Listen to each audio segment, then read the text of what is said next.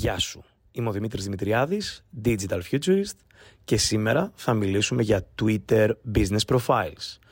Το Twitter παραδοσιακά είχε μόνο προσωπικά προφίλ και ήταν κατά ένα μεγάλο μέρος δημόσια.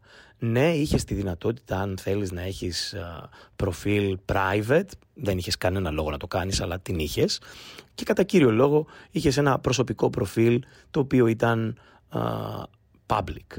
Σε αυτό αν ήσουν πολιτικός ή αν ήσουν κάποιο μεγάλο brand και χρειαζόταν να διαχειρίζεται η ομάδα σου το λογαριασμό σου, έπρεπε να γίνεται μέσα από μάσα εργαλεία τρίτων όπως το TweetDeck ή άλλα εργαλεία που κάποια στιγμή ενσωματώθηκαν κιόλας στο Twitter.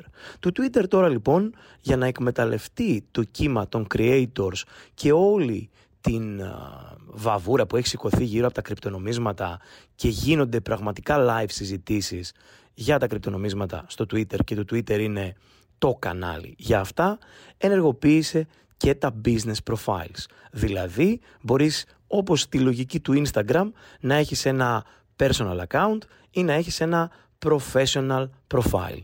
Το professional profile σου δίνει έξτρα δυνατότητες του να μπορείς να κάνεις διαφημίσεις και να κάνεις boost ένα tweet, όπως επίσης σου δίνει λίγα περισσότερα στατιστικά γιατί τα στατιστικά ακόμη και στο personal profile στο Twitter ήταν πάντα πάρα πολύ δυνατά. Άρα αν είσαι μια επιχείρηση που θέλει έναν επαγγελματικό λογαριασμό στο Twitter, έχει νόημα να γυρίσεις το προσωπικό σου account σε business profile.